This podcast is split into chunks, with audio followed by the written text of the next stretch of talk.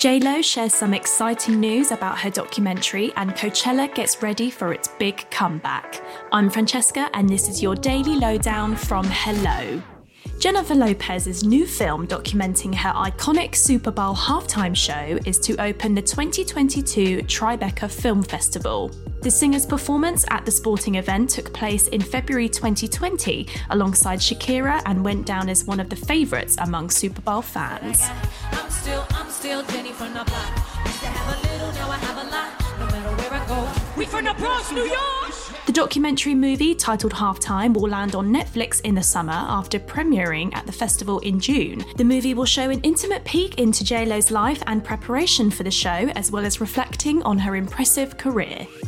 Speaking of films, details have emerged on the upcoming David Bowie film, Moonage Daydream. The estate of the late singer, who passed away in 2016, has revealed the film as a feature movie, concert documentary, and a cinematic odyssey. Moonage Daydream, which has already wrapped production, is also thought to include archive footage of David, taking the audience on a journey through Bowie's creative life. Tony winning actress Cynthia Erivo has shared some exciting new details on the highly anticipated live action movie of Wicked.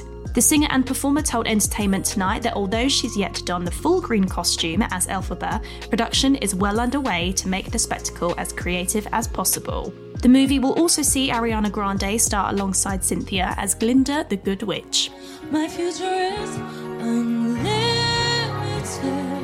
Coachella is gearing up for its triumphant return after a two year break. Festival goers are no doubt looking forward to heading to Indio, California to enjoy the massive music event, which will welcome headliners such as Billie Eilish, Harry Styles, and The Weeknd. After the first lot of performances, the artists will head back once again for the second of a two weekend set of gigs.